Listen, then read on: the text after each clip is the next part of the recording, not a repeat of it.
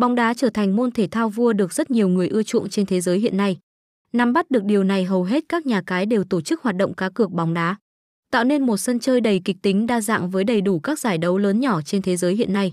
Để có những giây phút chơi cực kỳ tuyệt đỉnh, việc hiểu rõ về cách soi kèo và tỷ lệ kèo là yếu tố then chốt. Cùng tỷ lệ kèo tìm hiểu bài viết dưới đây về các thông tin chi tiết nhất về tỷ lệ kèo 88.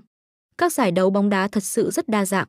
Thông thường sẽ về cả quy mô khu vực, châu lục và thế giới. Tương ứng với nó là sự đa dạng của các kèo và tỷ lệ kèo cũng không ngoại lệ. Tỷ lệ cá cược 88 được hiểu là khoảng chênh lệch giữa đội cửa trên với đội cửa dưới trong trận đấu bóng. Dựa vào các tỷ lệ kèo 88 này, các tay chơi bắt đầu thực hiện đặt cược với nhà cái.